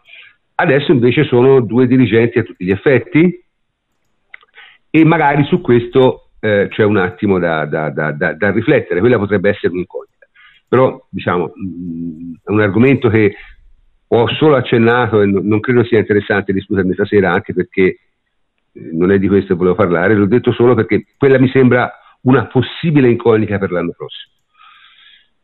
Ma eh, la cosa di cui vorrei parlare ora è cosa ci aspettiamo dalle altre squadre l'anno prossimo. Henry, te che, che idee hai? Le, le, le italiane, insomma. Sì. Ma eh, io mi aspetto che l'Inter faccia finalmente mercato o che comunque tutte le avversarie della Juventus facciano finalmente oh, mercato oh, perché di scusa fatto... un attimo, scusa un attimo Harry, parentesi eh. il fair play finanziario continua a valere anche per loro non è che da oggi possono fare il cazzo che vogliono eh? questo per capirci eh, non è cambiato granché rispetto a prima. Devono comunque rispettare dei parametri di, bala- di bilancio e non lo, faranno, non lo devono fare in un anno, lo faranno in un arco temporale più lungo. Però insomma non è che possono andare lì e fare di nuovo come facevano prima, eh? questo per, per chiarirlo. Certo, certo, cioè non possono svaccare subito. No, no, assolutamente, assolutamente. Eh, fanno una quindi, brutta fine subito se fanno Però aspettiamoci, cioè, almeno che, che, facciano un po' di mercato, un mercato serio, cioè non comprare Nainggolan dalla Roma eh, o Fabian Ruiz, perché la verità, ed è stato anche il motivo per cui la Juventus ha vinto con, eh, a marzo il campionato, febbraio il campionato, è che le altre non hanno migliorato per niente squa- le, le, squadre, eh, non facendo di fatto il, la campagna acquisti cioè, facendo una campagna acquisti di toppe, di, di espedienti, di, di, giocatori comunque interni al campionato. Sì, ma, ma secondo me non è che non l'hanno fatta, è che l'hanno fatta male. Sì, sì, l'hanno cioè, fatta male spendendo perché male. l'Inter ha preso, ha pagato, eh? Cioè non è che... Eh? Non ho capito. Ho detto l'Inter Golan l'ha pagato, quindi non è che non ha fatto campagna acquisti, l'ha fatta male.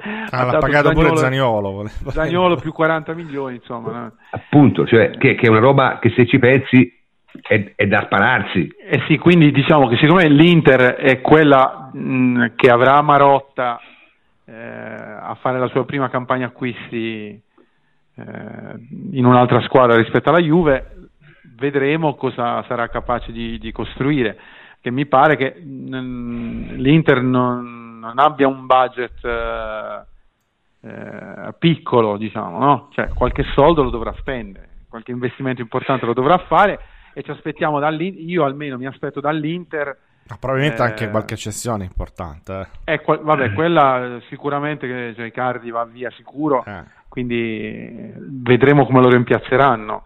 Cioè, certo è che se loro danno via i Cardi e prendono Geco, non cambia nulla. Cioè, ecco. Mm, sì. Anzi, forse cambia in peggio. Ecco, poi, se quello poi, è l'obiettivo. Poi il discorso è che ci sono due potenziali concorrenti che hanno ancora oggi un'incognita gigantesca che è quella della Champions League, perché per Roma e Milan partecipare o meno alla Coppa Campioni cambia tanto a livello di, di mercato e di, e di margini di spesa. Vero, però una delle due ci partecipa sicuramente. Eh. Ma non lo so, prof. Eh. Non lo dare per scontato. Eh. Al no. momento no. C'è l'Atalanta, eh. Sì, ora però io sono d'accordo, io, l'Atalanta sta facendo benissimo, sta facendo un campionato al di sopra di, delle più rose aspettative, però ecco io se dovesse essere l'Atalanta la quarta... Eh, ma ne mancano quattro, eh, non ne mancano più 20, ne mancano quattro. Sarebbe, eh, c'è 20 punti, c'ha un punto sulla Roma e tre sul Milan, cioè e volendo anche tre sul Torino, eh, vabbè, il Torino noi lo sistemiamo noi sa, eh, venerdì, cioè domani, ma eh, non, voglio dire, non sono distacchi abissali, eh, anche se mancano quattro partite. Ed è anche diverso fare l'inseguitore e la sorpresa del campionato e la, la magnifica rompipalle piuttosto che fare certo, la favorita certo, che deve sì. difendere un posto in classifica è un'altra cosa.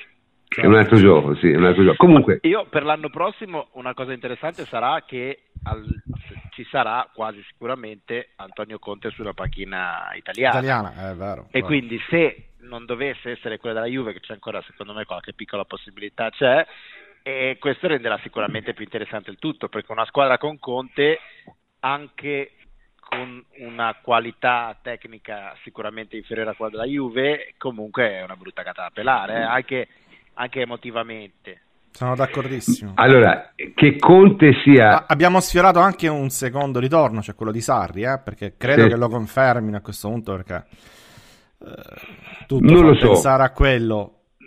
Però prima o poi Ma torna pure lui. Anche, il Chelsea anche col mercato bloccato, eh, se mandano via Sarri non saranno, premesso che non ci sono grandissimi allenatori liberi, ma se mandi via Sarri eh, non ci sarà la corsa ad andare al Chelsea. Sì, sì, eh, sì, sì, Quindi credo che lo confermeranno anche per Però quello. dico, prima o poi torna pure lui, quindi si prospetta un campionato comunque con sì, uh, Conte da una parte, Sarri che prima o poi può tornare, Ancelotti al Napoli, Spalletti da qualche parte. Comincia a diventare anche più, piuttosto interessante poi come sì, campionato in prospettiva. È, eh. vero, è vero, però ora Conte a parte, che ne parliamo dopo, ma Ancelotti a me mi pare un allenatore ampiamente over the hill sì, prof, però lo sai cos'è? È la somma di tutti questi, cioè diventa un campionato diverso rispetto a quello di quest'anno. Beh, però Ancelotti, campionato... Ancelotti e ci sono anche adesso.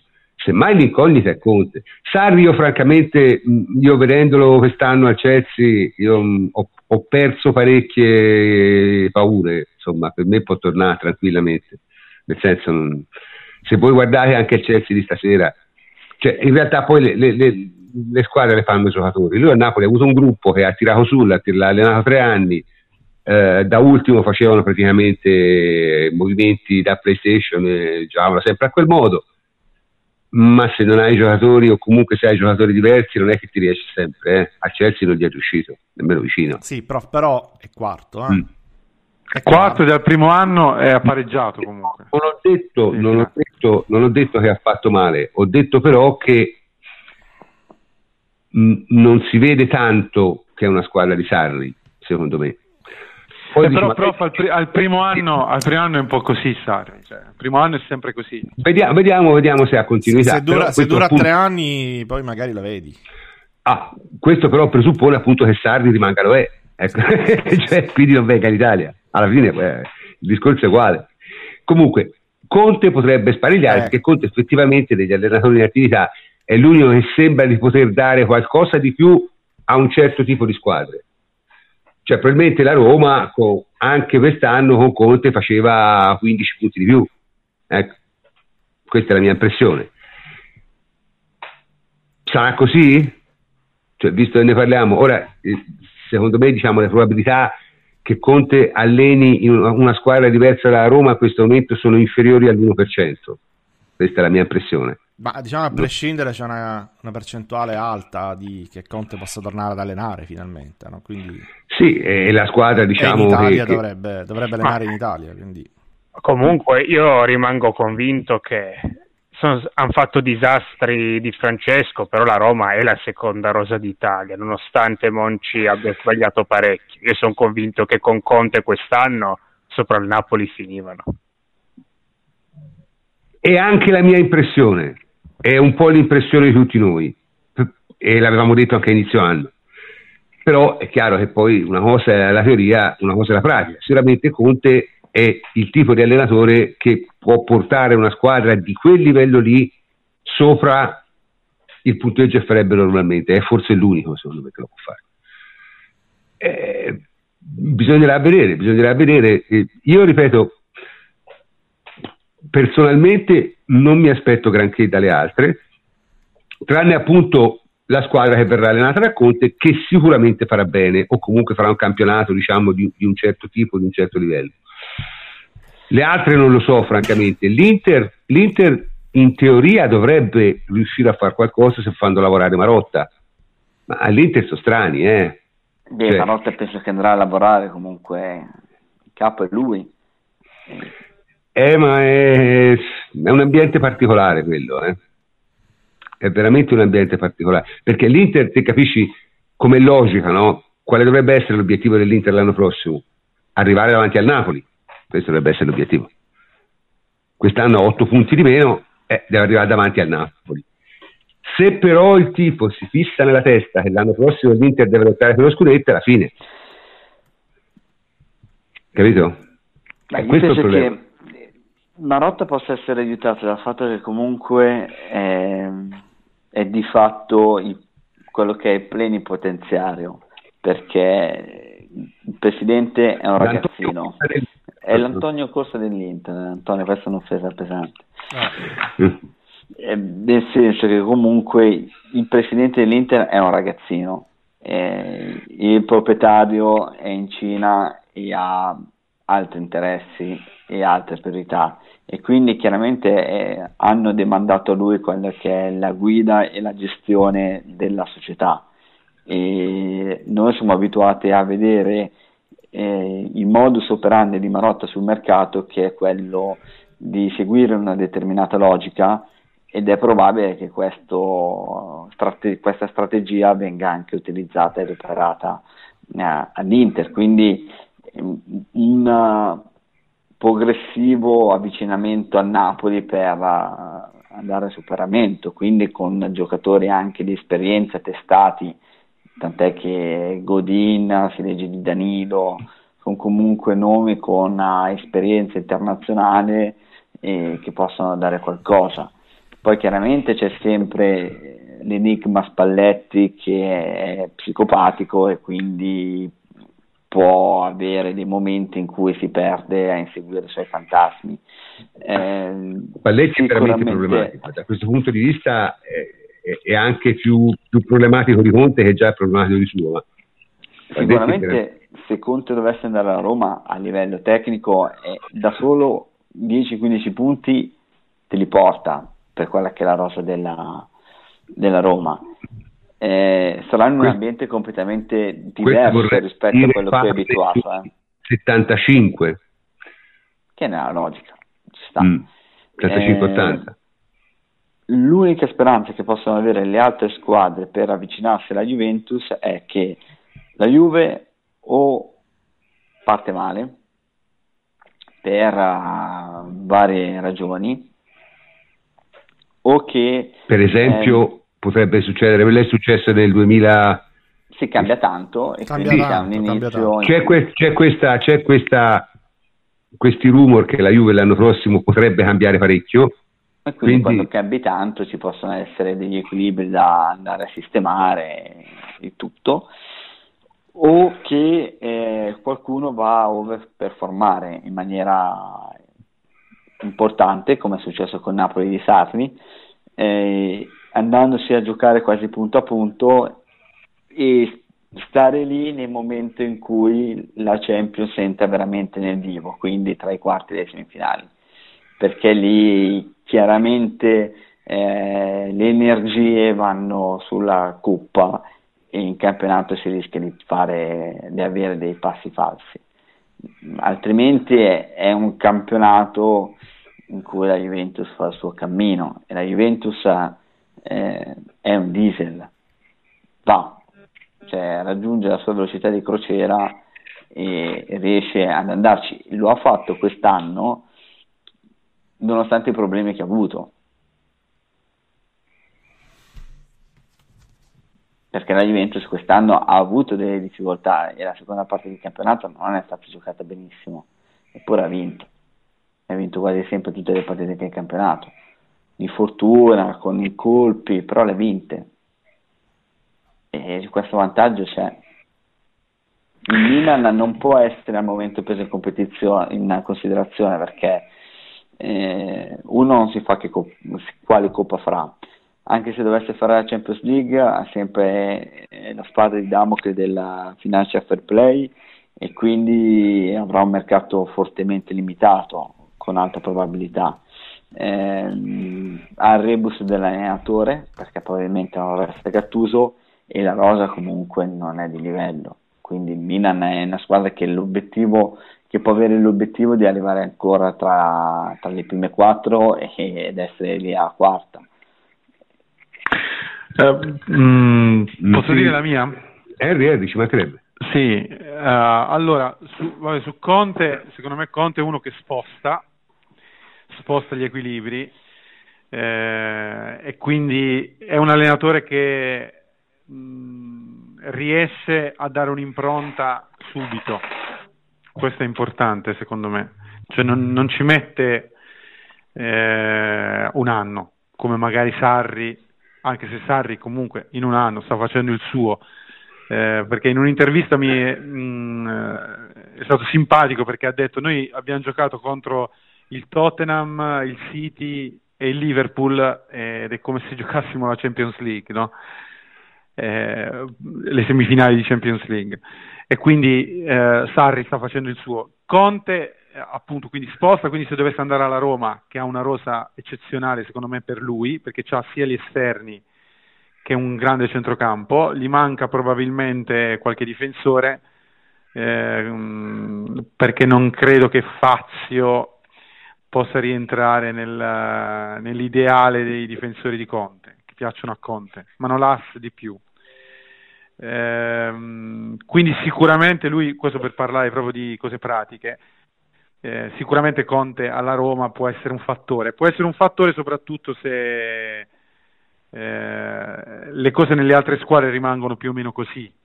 Eh, io sono co- come il prof curioso di vedere Paratici e Nedved alla loro prima esperienza, diciamo come eh, mercato da, da, da, titolari, diciamo così. Eh, sono curioso di vedere Marotta all'Inter eh, con un avversario forte come la Juventus. Cioè nel senso che Marotta ha fatto il mercato alla Juve, ma di fatto non aveva competitor nel, nel campionato italiano.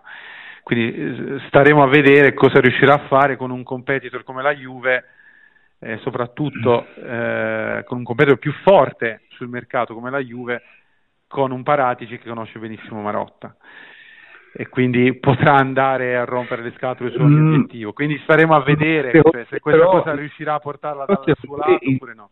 Il tipo di giocatori che prenderà la Juventus e il tipo di giocatori che prenderà l'Inter sono totalmente diversi. Eh. Sì, sì, ma, ma Paratici sicuro gli, va, gli, rompe le palle su tutti i giocatori, cioè, si fa così il mercato, no? eh, quindi magari fa alzare il prezzo, quindi magari... Vabbè, comunque cioè, le dinamiche di mercato sono subdole e, strane tante volte. No? Beh, eh, avremo, quindi, avremo, giugno e luglio per parlarne, eh, quello... Eh, infatti vedremo eh, cioè, cosa succederà. Mm. Ehm, secondo me la Juventus, è, come ha detto Agnelli sempre, bisogna cambiare mentre si vince, non eh, quando si inizia a perdere. Credo che sia il momento di cambiare soprattutto l'allenatore perché e soprattutto avrebbe la possibilità di togliere Conte agli avversari perché se tu togli Conte io, agli avversari conto, però sembra che la cosa non sia così sì, eh. sì, no, io sto, facendo, sto, dicendo la mia, eh, quindi... Tu, no, no, ma dico, purtroppo, cioè, nel senso, al di là di condividere o meno le pensi, eh, tutti Io gli... voglio dire, se tu togli Conte agli avversari che sposta di 20 punti il campionato, cioè gli altri rimangono con Spalletti, Ancelotti, eh, anche se fosse Allegri, eh, alla fine lo vinci comunque. Questo dico io. Quindi, nella logica di una società che va a valutare eh, quelli che sono le, gli equilibri di un campionato, probabilmente la Juventus dovrebbe mettere in conto anche questo, cioè togliere anche la possibilità agli altri di, di costruire un qualcosa di importante con un allenatore indubbiamente di altissimo livello. Questa è, è, è, è la sua opinione, però diciamo, parliamoci chiaro, cioè, noi abbiamo parlato molto tra noi in questi giorni, tutte le cose che noi sappiamo portano in direzione opposta. Dio bene Antonio? Antonio?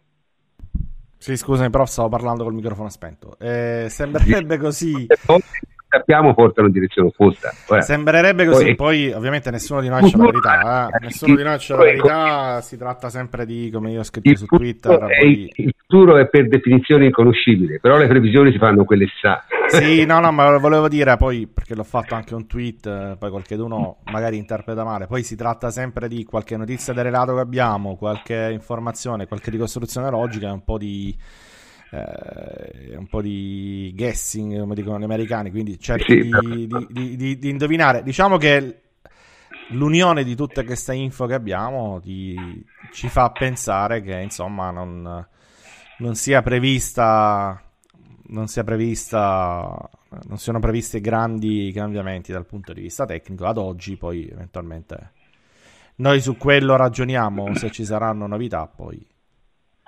Sì, no, no, appunto, dico, nel senso, questo, questo va, va, detto, poi ripeto, il futuro è inconoscibile per definizione, no? Quindi non, non, non lo conosciamo. Chiaro, chiaro.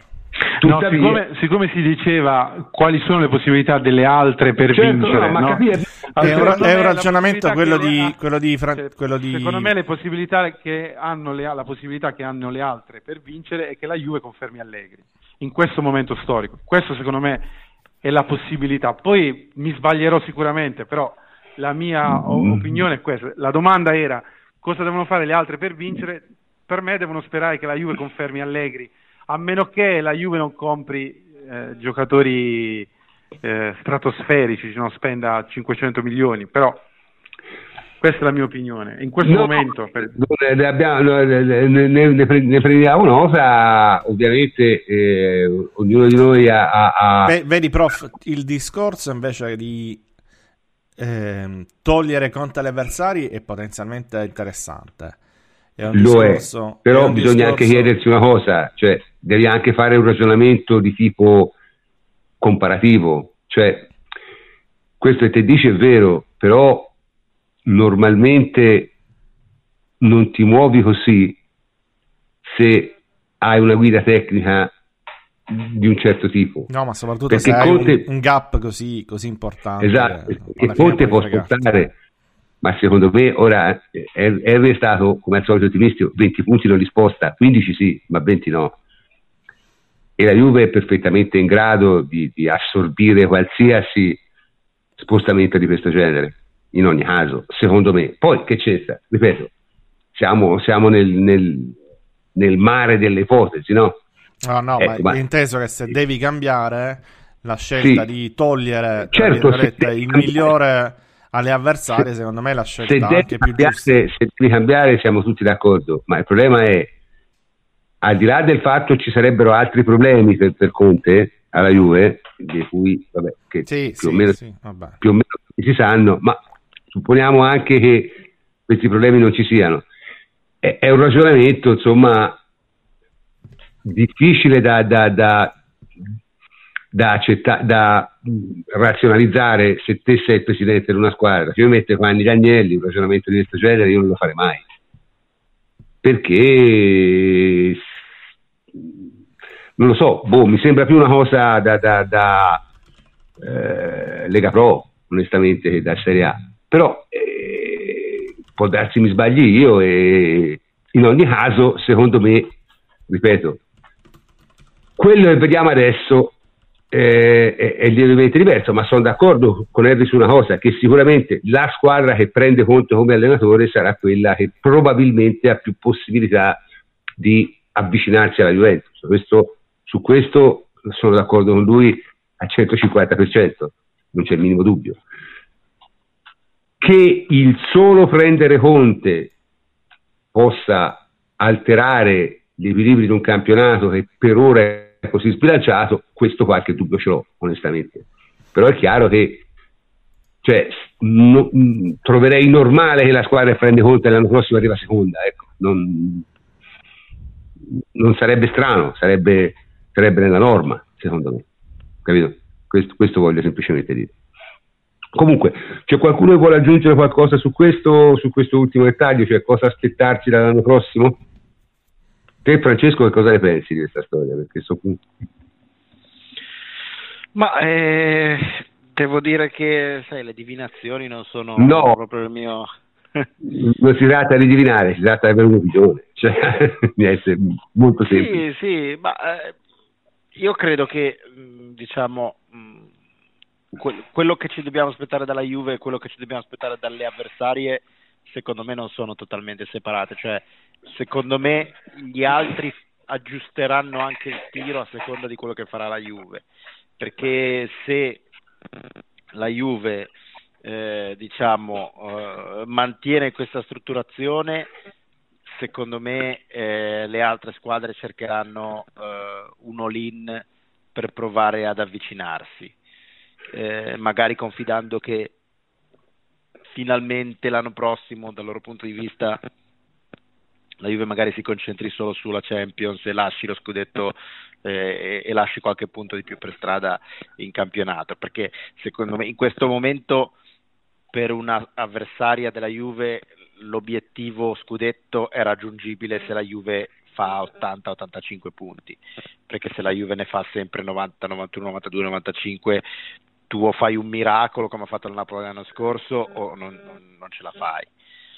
Quindi secondo me la loro speranza è quella e se la Juve mantiene, mantiene, questa strutturazione con questo allenatore, con qualche ritocco eccetera eccetera, secondo me può darsi che l'anno prossimo eh, si decida a eh, mollare qualche punto per strada e rischiare lo scudetto per, per fare un'altra, eh, un altro tipo di stagione Champions. Se invece dovesse arrivare un altro allenatore chiunque sia, eh, da Guardiola a De Zerbi, eh, ovviamente non, eh, per lui lo scudetto sarà un obiettivo eh, primario, perché chiunque sia vorrà vincere il suo primo scudetto alla Juve, eh, o se dovesse essere contro il primo scudetto dal, al ritorno.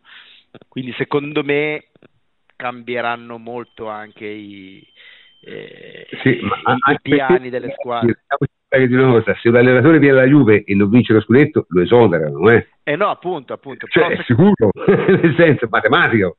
Però secondo me se c'è uno che può permettersi di non vincere lo scudetto è Allegri, perché ne ha 25 e, e perché, diciamo, la sua critica che gli viene rivolta è dai troppa importanza allo scudetto, cioè dovresti dare meno importanza allo scudetto e concentrarti di più sulla Champions. Se arriva un allenatore nuovo non può perdere, non può perdere lo scudetto quindi eh, per lui lo scudetto diventa un, eh, un, obiettivo primario. E d'altra parte anche la Juve, secondo me, se qualche squadra dovesse riuscire a fare eh, grandi colpi, ma anche da un punto di vista di eh, non strettamente di, di, giocatori, ma anche come cambio di mentalità, eh, secondo me alla Juve potrebbe, potrebbe indurre a qualche a qualche cambio di programma. Per esempio, se veramente dovessero arrivare gli, gli sceicchi del PSG, dovessero scalare un pochino la loro, loro, il loro impegno al PSG e investire sulla Roma, ecco che a quel punto ti trovi una competitor eh, più seria rispetto a quella sì, che ma sarebbe comunque, sarebbe comunque un progetto sicuramente non, non, annuale, cioè non l'anno prossimo, eh, perché... Beh, sai... E voi, ma... C'è il, solito trucco, c'è il solito trucco che tu arrivi, spendi 200 milioni e, e poi tanto le sanzioni, se, se, arrivano, arrivano fra due anni, quindi dici io spendo 200 milioni e poi mi faccio sanzionare tra due anni che se ne fotte. Che eh, ma adesso non è proprio così. Eh, ma, eh, ma, anche eh, fisicamente, tecnicamente, eh, la Roma, eh, diciamo, al momento non è, sotto, non è sotto sanzione. Quindi se l'anno prossimo fa una vaccata, cioè se l'anno prossimo diciamo, sbraga dal punto di vista del, del financial fair play, alla fine dell'anno prossimo inizia la procedura di infrazione e quindi alla fine dell'anno successivo arriva la sanzione nel frattempo hai giocato due anni e, e magari con 200 milioni in più eh, in campo, che possono non bastare, ma insomma, la Roma già parte da una base buona, ecco, non è certo, certo, il, certo. il Torino. No, no, eh, capisco, c'è questa possibilità. Vabbè, è chiaro che questo, diciamo, un, un, cambio di proprietà a questi livelli altererebbe l'equilibrio eh, e andrebbe sì. poi considerato, diciamo, a parte. Però boh, non lo so, c'è cioè, questa è un'eventualità. Eh no, è ov- eh no, appunto, hai ragione, è ovvio che stiamo parlando di periodi molto ipotetici, che è anche il motivo per cui non mi piace tanto parlarne, mm. perché stiamo sì, quello potrebbe... No, no, ma ci si sta... Ipotesi, ci... ipotesi sopra un'altra ipotesi. Cioè un'ipotesi no, vabbè, diciamo, stiamo, stiamo, stiamo, stiamo, un po' cercando di capire quale potrebbe essere il worst case scenario, no? Cioè, qui abbiamo, abbiamo chiaramente esatto, individuato esatto. le, le diverse opinioni, io non lo so, secondo me, mh, allora, Henry ha individuato nella permanenza di Allegri il rischio, no? te la stai individuando nella nel, possibile entrata di nuovi capitali da parte degli sceicchi in una squadra specifica, cioè la Roma, di cui si parla in questo momento. Io personalmente, se ho un'incognita, è su, su Paratici e Nedved, che ancora devo capire se, che tipo di dirigenti sono e se hanno la possibilità, se hanno la capacità di fare quello che stanno facendo adesso, che è diverso da quello che facevano prima. Cioè, ognuno diciamo, ipotizza delle criticità. Certo è che la cosa più probabile è che più o meno tutto rimanga com'è e che la Juve anche l'anno prossimo no? faccia mm, una passeggiata. Quindi non lo so, nel senso, è, è, è una cosa abbastanza complicata. Ok, mezzanotte e dieci, direi di chiudere la trasmissione. Vogliamo parlare un secondo, perché forse bisogna parlare delle due semifinali Champions League, che sono state per certi versi abbastanza divertenti per me, perché eh, la prima è stata, secondo me, sono state due buone partite, tutte e due, eh, anche abbastanza divertenti, e secondo me, tutto sommato, giocate abbastanza bene da tutti. Il Tottenham aveva grossi problemi di formazione e, vabbè, e si sa. E il, il Liverpool ha giocato bene e si è trovato tre gol su groppone per, la, per la legge di Messi, però secondo me anche loro hanno fatto una buona partita. Quindi due parole, che le voglio dire? Davide, dite due parole su queste due partite, tanto l'hai sicuramente visto. Ma eh, dico una parola. Una parola intensità, cioè che è quella che ci vuole ai massimi livelli. Eh, hanno giocato comunque, sono state due partite giocate a altissimi ritmi, si sono viste anche delle grandissime giocate, eh, però i ritmi sono stati veramente molto elevati e questa è la cosa che colpisce maggiormente. E, o pareggi quella quei livelli oppure cerchi di gestire eh, quel ritmo in altra maniera per poter vincere. A me ha colpito essenzialmente questo. Poi eh, uno va a vedere la partita del Liverpool e dice che alla fine eh, chiaramente il calcio è uno sport prettamente episodico e se hai grandissimi giocatori solo nelle condizioni di poter fare la differenza eh, la fanno. Il problema del Liverpool è che ha sbagliato troppo in fase fin- di finalizzazione, cioè se te, se te sbagli il gol che ha sbagliato il Liverpool, siccome l'avversario non è il Feralpi Salò, e ci sta che te ne faccia tre gol, capito? E Io questo è il problema.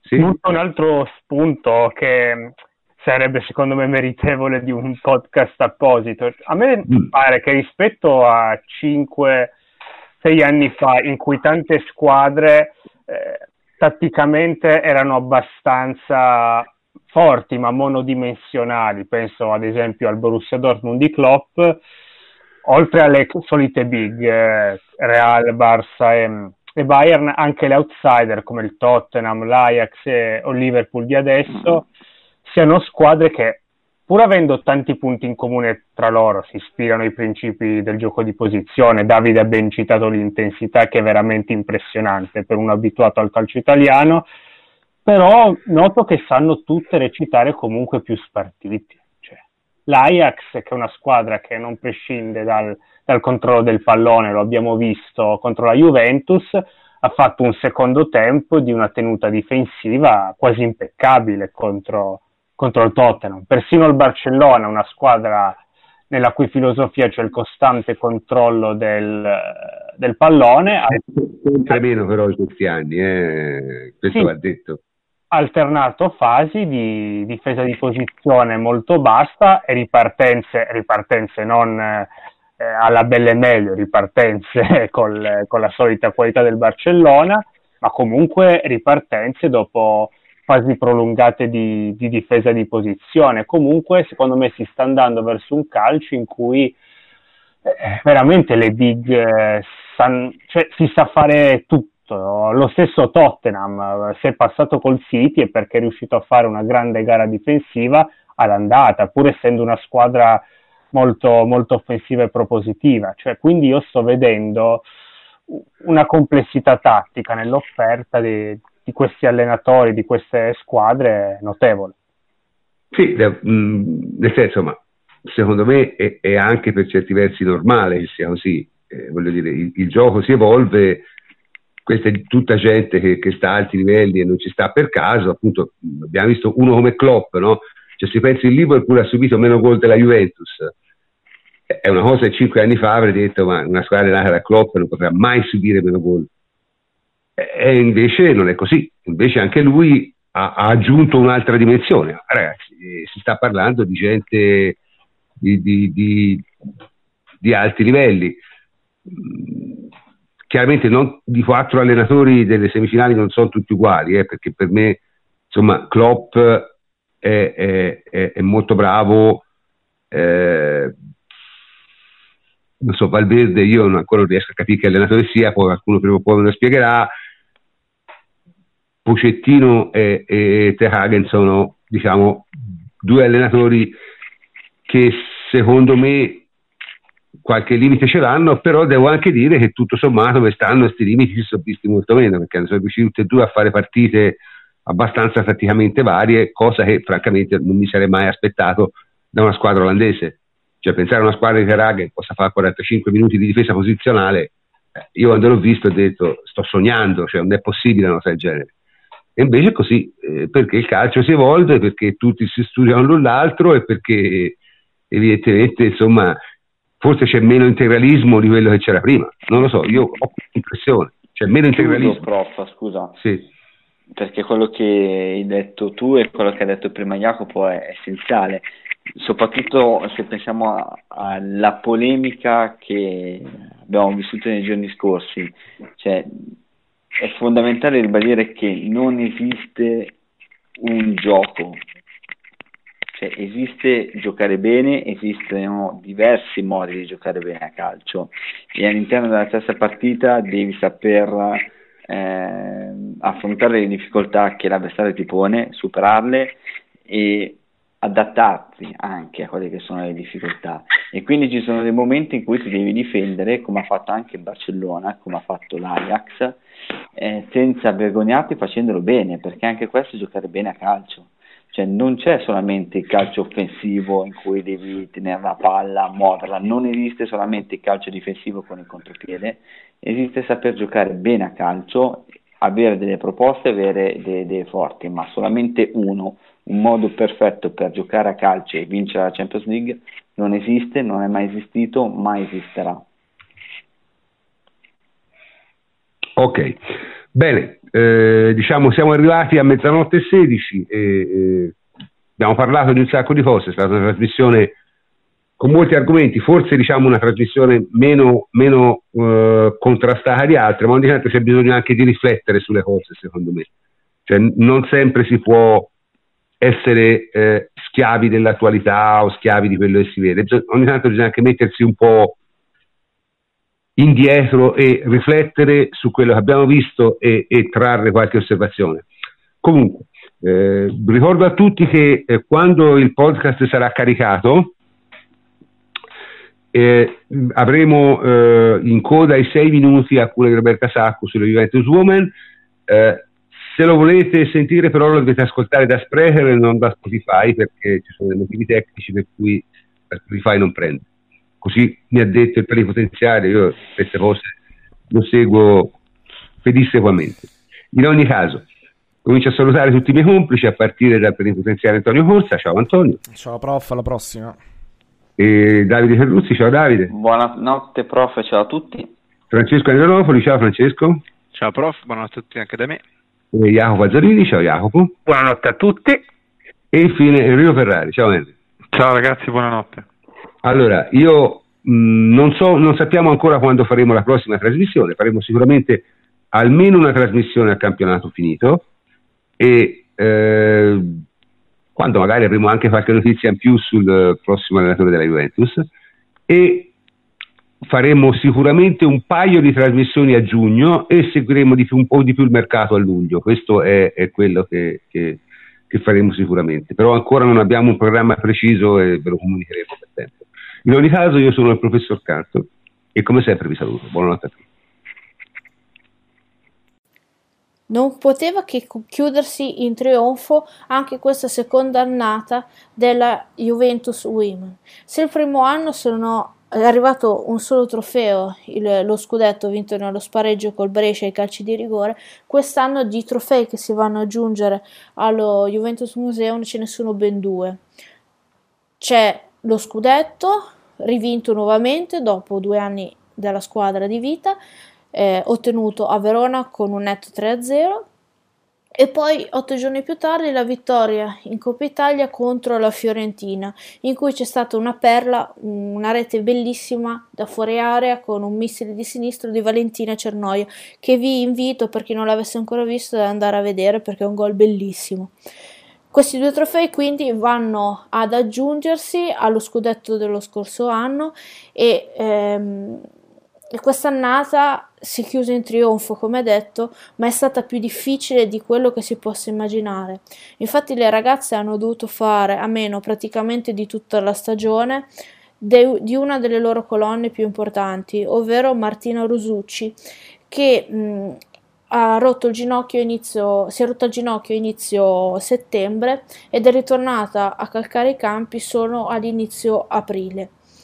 La perdita di Rosucci si è risentita, eh, si è sentita soprattutto all'inizio della stagione, eh, in cui sono arrivate un po' di critiche che hanno, fatto, che hanno dato anche tanto morale alle ragazze e, e, e, si sono persi alcuni obiettivi come passare il primo turno di Champions League o della Supercoppa italiana contro la Fiorentina.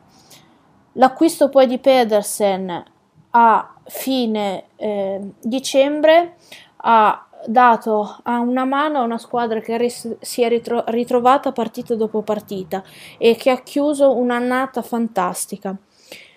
Eh, rimarrà in quest'annata, oltre ai due trofei, la bellissima giornata che io ho avuto la fortuna di vivere, di andare a vedere la partita allo stadio della Premier a um, fine marzo contro la Fiorentina, vittoria 1-0 con rete di Pedersen. Quello è stato un evento eh, che è stato twittato o comunque ripreso in tutto il mondo perché eh, solo qua, poche settimane prima eh, c'era stato mh, a Madrid, nello stadio dell'Atletico, il Vanda Metropolitano, eh, una, part- una partita di campionato dell'Atletico femminile in cui c'erano stati più spettatori, 60.000. Quindi è stata un'annata storica da tutti i punti di vista. Ehm, è importante, la Juve ha, ha creato ha dato slancio a questo movimento, la vera svolta oltre all'entrata delle squadre professionistiche quest'anno c'è stata con la FIGC che dopo una dura lotta con la Lega Nazionale dei Dilettanti ha preso la divisione femminile sotto la propria ala e ha organizzato il campionato e la Coppa Italia, dandogli una, un vestito un po' più professionale, eh, usando, eh, avendo a disposizione eh, le, le, stesse mh, cose mh, usate per, per, gli uomini e questo ha reso Finisce le ragazze e le ha anche spronate a dare il meglio anche perché c'è stata la possibilità di farsi vedere grazie alle telecamere di Sky Sport che già, che già il prossimo anno promette ancora migliore impegno. Per quanto riguarda il futuro, il futuro prossimo, quindi da qui a un mese, Ovviamente non può che non andare sui mondiali che si giocheranno in Francia e che vedranno la nazionale protagonista dopo ben vent'anni. Questo gruppo di bianconere, ben otto le convocate, sarebbero nove se non si fosse fatta male alla premiera appunto Cecilia Salvai, ehm, insieme ai gruppi di Milan e Fiorentina e di qualche altra giocatrice, proverà a raggiungere un, un traguardo storico. Il sogno sarebbe riuscire a qualificarsi per le Olimpiadi, che praticamente non abbiamo mai giocato. Per quanto invece riguarda il futuro della Juventus, le, ha parlato Braghina, hanno parlato anche le ragazze. Eh, in Champions League è molto difficile perché il sistema Italia, il calcio italiano è distante 15, 10-15 anni rispetto all'Europa. La squadra più forte di riferimento rimane il Lione quindi ci vorrà qualche anno prima che la Juventus sia competitiva ad altissimi livelli. Di sicuro questo gruppo ma soprattutto le ragazze che adesso fanno parte della primavera o ancora più sotto saranno il gruppo cui, con cui provare a diventare una delle superpotenze del calcio femminile. Eh, di sicuro quest'ann- quest'annata e le prospettive sono rose per tutti i punti di vista e il prossimo anno sarà ancora più bello perché è arrivata in Serie A anche l'Inter e ci saranno ben 10 squadre su 12 affiliate o che sono proprietarie di una squadra um, affiancate o affiliate a una squadra maschile. Io vi saluto, vi aspetto il prossimo anno, lavoreremo per voi con alcune sorprese con Antonio e buon calcio femminile a tutti. Per chi può e per chi è incuriosito eh, da questo movimento, eh, vi invito a guardare le, le, partite del mondiale che saranno uno spettacolo unico. Hanno venduto quasi, già quasi un milione di biglietti. Si terranno dal 9 giugno al 9 luglio in Francia, come detto, le partite della nazionale italiana andando in onda su Rai Sport e sulla Rai, mentre tutte le 52 partite del torneo si, si potranno vedere su Sky Sport. Un saluto e forza Juve!